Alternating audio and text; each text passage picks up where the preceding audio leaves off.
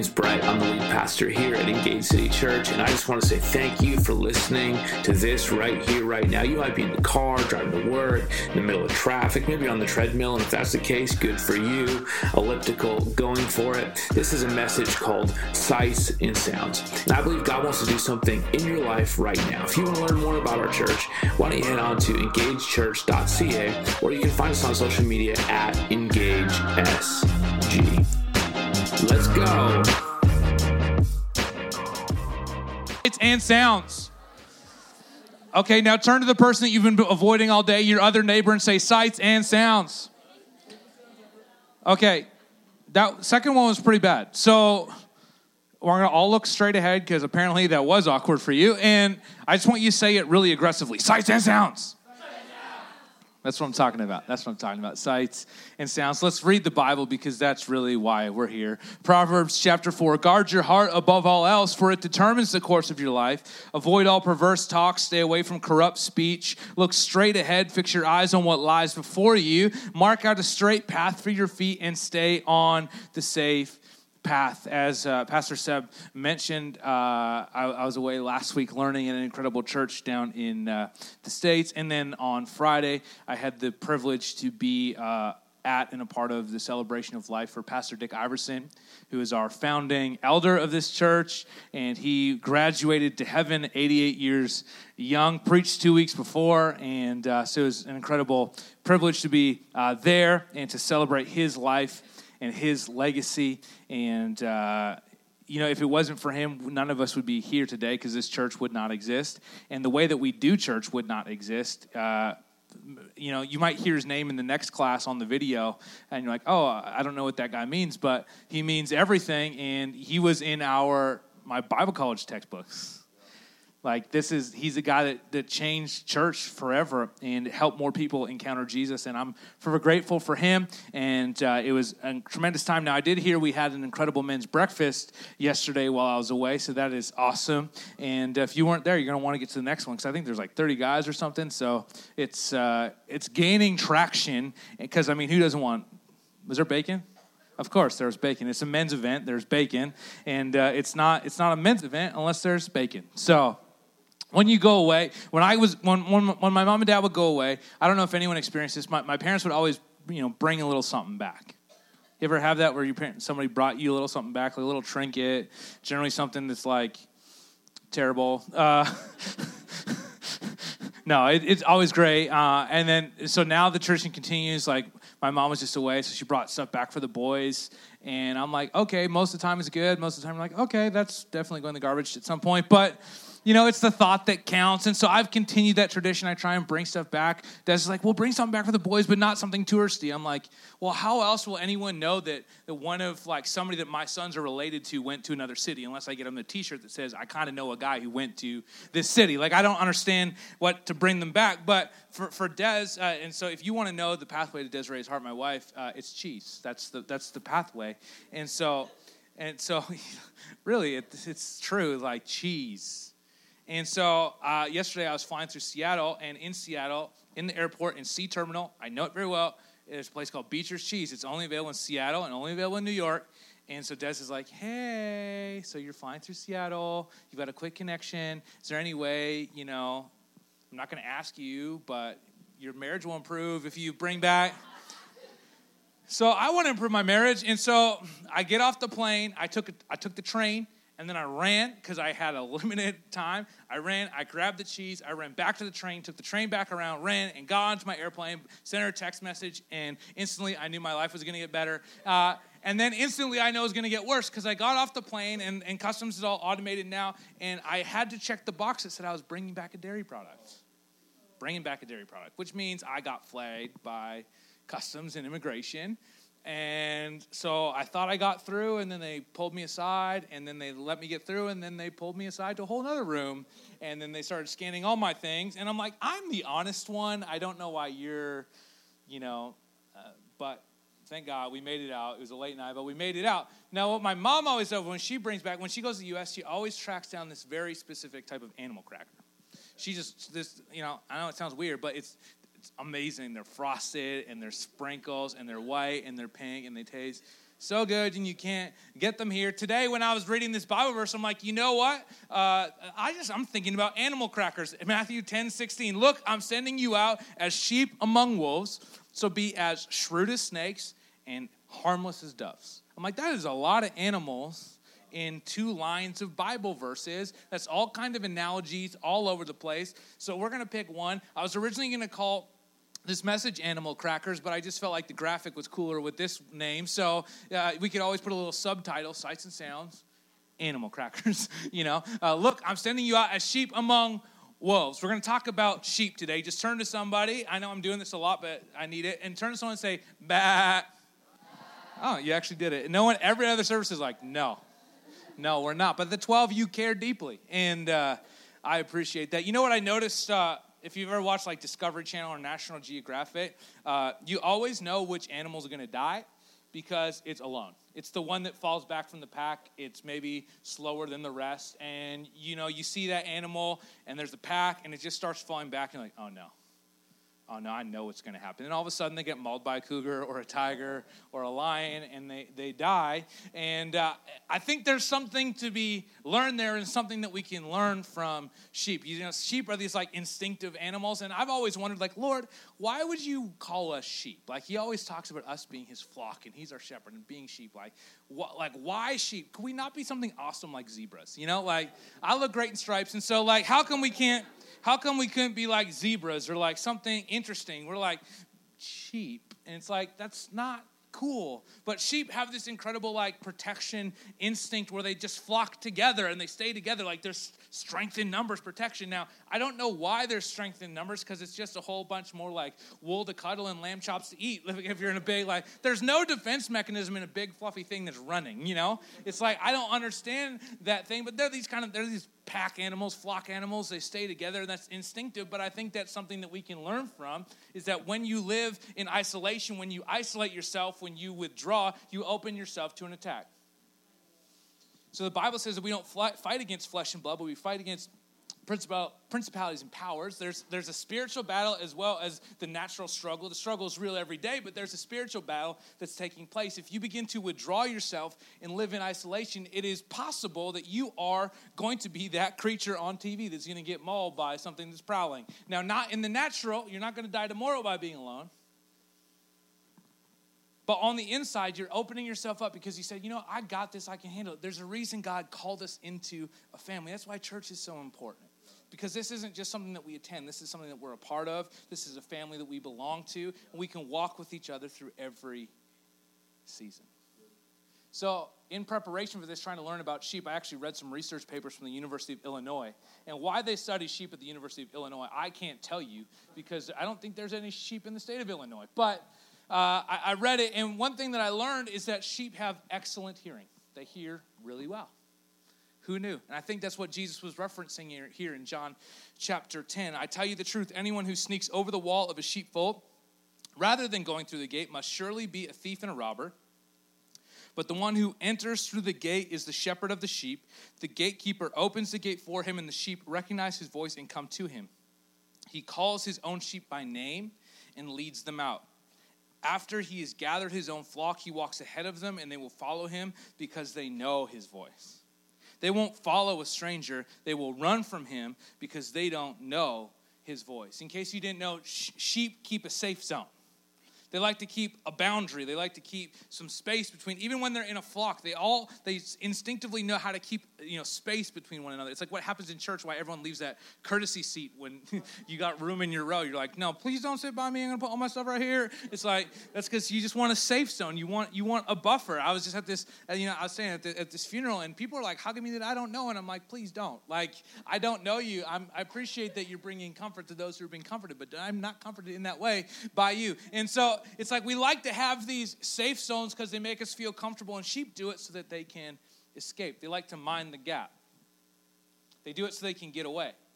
And what happens is they identify friend or foe. It's why sheepdogs are so effective. You're like, man, I'm learning all kinds of things. Yes, you are. I read research papers. It's why sheepdogs work because they identify them as an enemy and they just stay away from them and they move as a pack away from them and that's how they move them forward. But they develop trust with the shepherd because the shepherd was there oftentimes when they were born and helps them grow and leads them to food and all those kinds of things. And over time, just the simple soothing sound of the shepherd's voice is all that is required to move the sheep. They just call them forward and they hear the comforted voice. They get a little bit closer, they begin to close the gap. I believe today that Jesus wants to encourage you to close the gap. It says in James chapter 4 if you draw near to the Lord, he will draw near to you. And we're like, well, why do I have to make the first move? Right? It's like, no, what you don't understand is that he's been chasing you down your entire life. What happens when you take the first step is that you just turn around and recognize that He's been chasing after you this whole time. So when you stop and draw near to Him, He draws near to you because He was chasing you down and you just stopped running away. You just stopped running away. But we can begin to close the gap and we get to hear that voice when it's trusted because we know that that voice is faithful. It, it, it's, it's good. He, he leads us to good things, to greener pastures, to a better tomorrow. And we begin to trust that voice in the same way that a sheep trusts that voice. We trust the voice of the shepherd. It says here that the shepherd knows each sheep by name. Does anyone name things? Who names their car? I'm not going to make any comments from this point forward. I'm not going to judge you. Judgment is for the Lord, okay?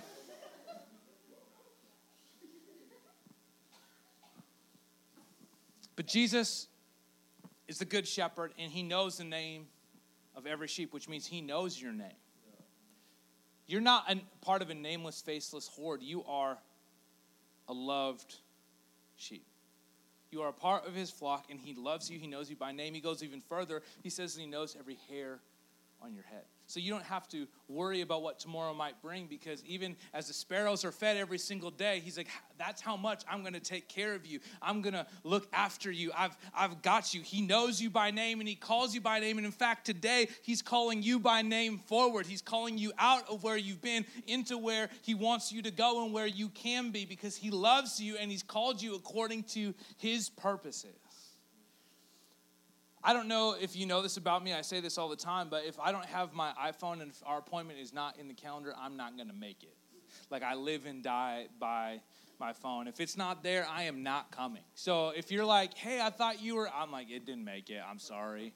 It's like I, I get too caught up in things. I'm that kind of personality. So I'm like, I'm all the way into something. And unless that reminder goes to say, go do important things, I'm just going to stay doing the other important things. And so I, I just kind of lose track of it. But I live my life by appointment from thing to thing to thing. It's just kind of the way our, our life works, right? You got to make an appointment. You know, you go to, go to the doctor, you make an appointment, they don't respect your time. You go to the dentist, they're even worse because dentists is, are a sham. Anyways. Okay, I'm just to say this. How do you know if you're going to a good dentist or not, right? Have you ever thought about that? You don't, how do you prove their work? You can't. You, they just charge you whatever they want and you're like, hopefully insurance will pay for it. If not, I'm getting a third job. So it's like, how do you know? But, anyways, that's a whole different. Rebecca, why did you take me down this pathway?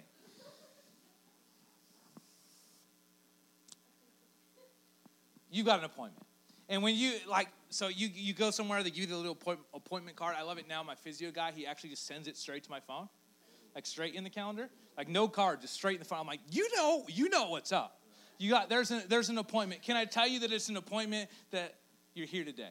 It's not your appointment, it's an appointment that Jesus has with you. He's scheduled you, He's planned, and He's positioned you for this moment. He's positioned you for a time and a place. The prophet Jeremiah received this word from God in Jeremiah chapter 1. He says, The Lord gave me this message. I knew you before I formed you in your mother's womb. Before you were born, I set you apart and appointed you as my prophet to the nations. Like, whoa, that's amazing. Bro, you've been appointed. God chose you. And you know what this guy said? Oh, Lord, I cannot speak for you. I am too young. I cannot do it. Does that sound familiar? Hey, I've got a plan for you. I got a purpose for you. I got a direction for you. Oh no, I can't, I cannot. I, weren't you just praying that, you, you know, you'd be used by God? Yes, but Lord, not in that way and not at this time. Like, He's like, no, hold on. You're wondering, you actually might be wondering why you're having a hard time uh, discerning the plans, purpose, and direction for your life. It's because you spent so much time asking Him to send you direction and then ignoring the directions that He's like recalculating. You know, it's like,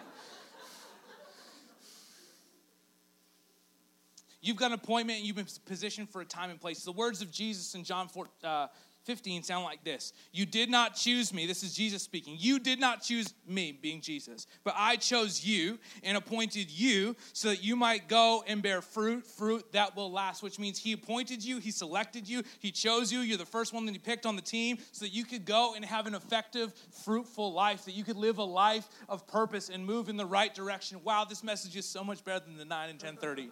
Uh, right?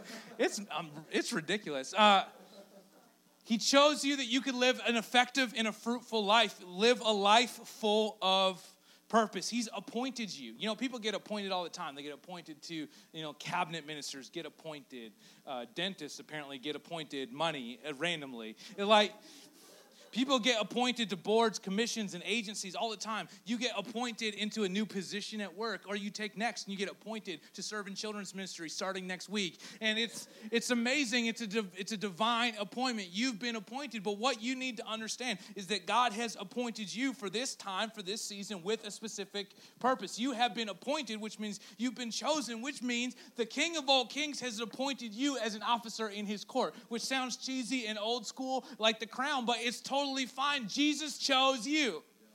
He chose you. Here's the crazy thing about sheep, though. Here's the thing about sheep. Did you know that they have almost unlimited peripheral vision?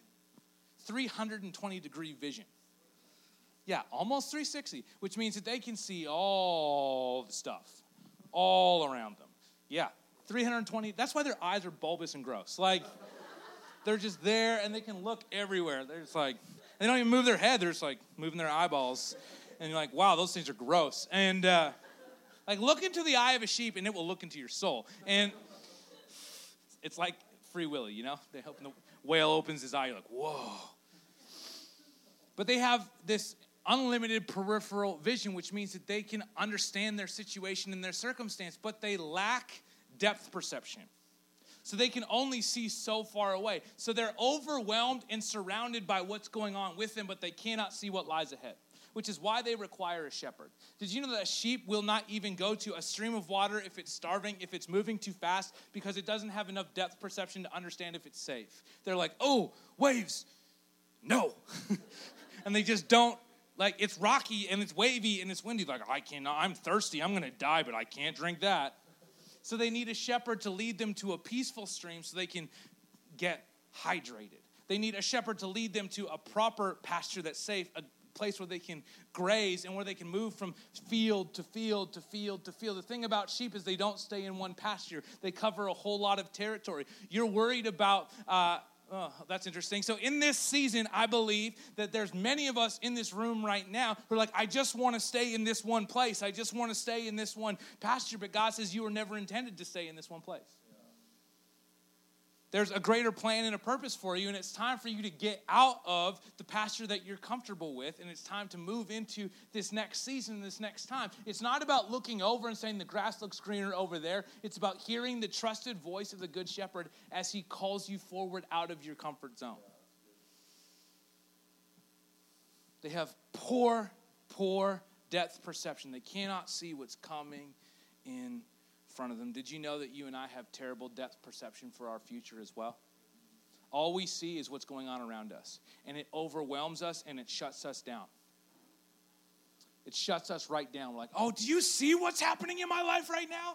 He's like, no, I see it. You just need to look ahead. That's why in Proverbs 4 it says, look straight ahead and fix your eyes on what on what lies before you. Because if we're following Jesus one step at a time, as he outlines in Psalm 37, the steps of the righteous are ordered by the Lord. If we're following Jesus, all we have to do is not worry about our peripheral vision. We just have to worry about what lies ahead and stay on the safe path. It says in Proverbs 4 uh, 26, mark out a straight path for your feet. Stay on the safe path. You're like, what way is the safe path? Well, thank God Jesus said, Oh, you don't know which way to go? Matthew 14. Uh, doubting Thomas, you know, real doubter. And he's like, uh, Lord, we have no idea where you're going. So how can we know the way? Jesus said, Don't worry, I am the way.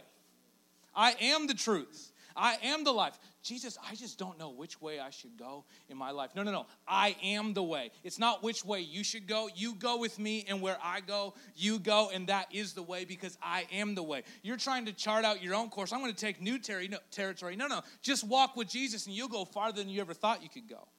You'll, you'll see new ground and new places and things that you never even thought possible because you just trust Jesus. You're like, this really seems simple. Yeah, it's simple, it's just not easy.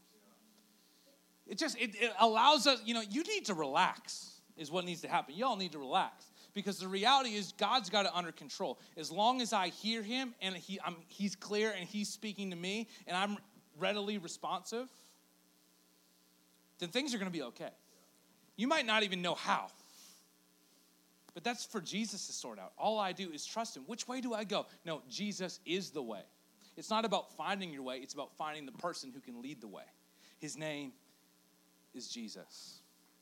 You know what we do when we're overwhelmed by our peripheral situation is that we actually begin to look for a sign. Have you ever prayed that prayer? You're like, Lord, just give me a sign. I just need to know what to do next. Give me a sign. And we feel like that's really spiritual, but really it's just abdicating our responsibility to hear the voice of God. But, anyways, that's a bonus. So we're like, okay, Lord, I need a sign. So then everything in your life goes terrible.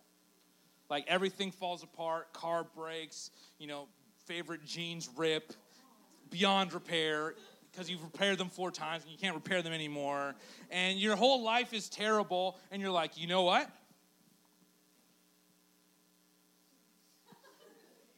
Okay, I think this is a sign. I think it means we're moving in the right direction because I got all kinds of opposition, and that means I'm going in the right direction. And you're like, okay, that's okay. And then on a whole nother situation, you're like praying and your life is just amazing. Your relationships are incredible. You got new jeans, and you're just like, wow, my life is unbelievable. And then you turn to your friends, you're like, you know what? This is a sign.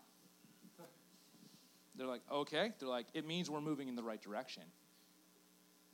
Didn't you just say that when everything was going real bad, you were moving in the right direction? Yeah. and now you're saying because everything is going really good, you're moving in the right direction. Yeah. Okay, so which one is it? Right? Which one is it? It's either going really good in its sign or it's going really bad in its sign. Which one is it? Can I suggest to you that it's neither? It doesn't matter how things are going.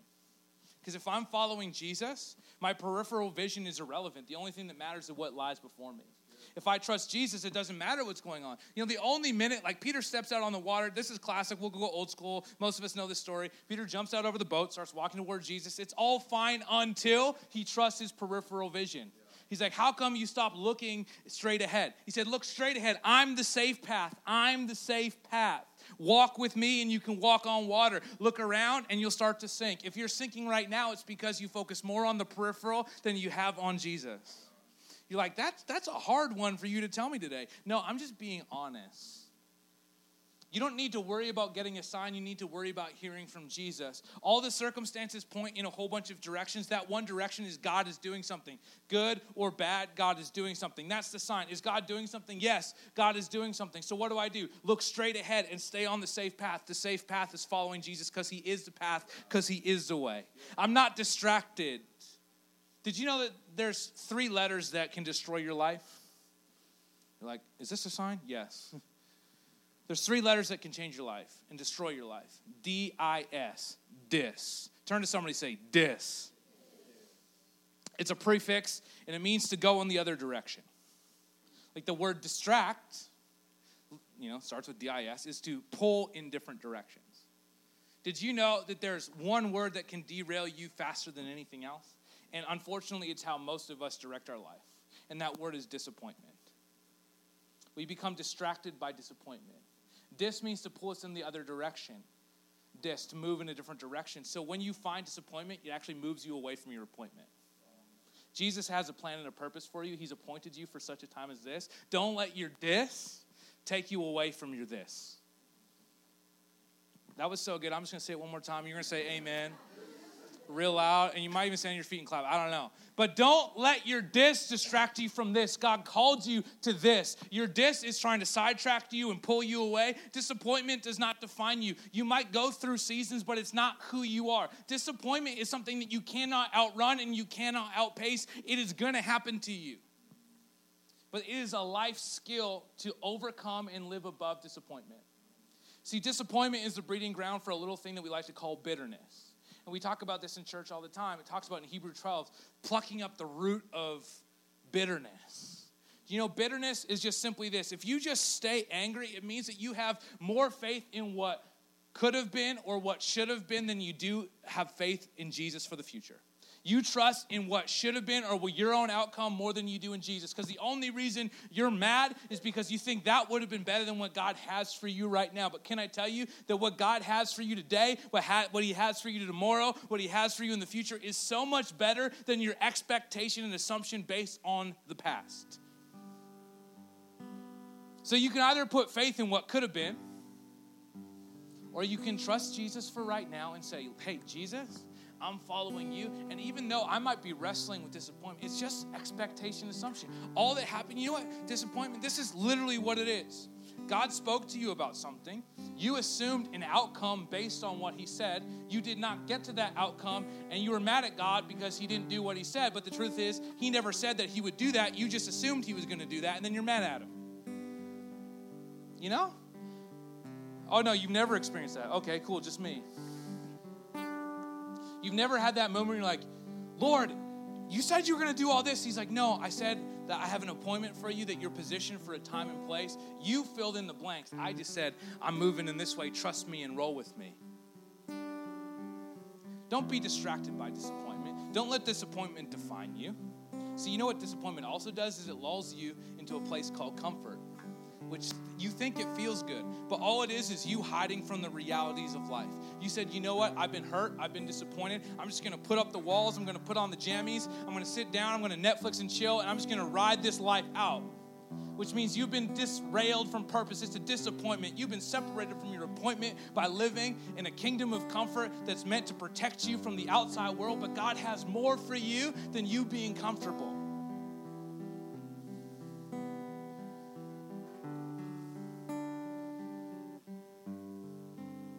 Now I'm just, I'm prowling like a hungry lion up here. That's what, all the animal analogies today. Don't be distracted by disappointment. John 14 rolls it out this way the words of Jesus, so take his word, not mine. Don't let your heart be troubled. Trust in God, trust in me, because Jesus is the way, the truth, the life. That's it. During worship, I was reminded of this verse, and I think it's for somebody. Psalm 30:10. Hear me, Lord, and have mercy on me. Help me, O Lord. It's a prayer. And then it changes.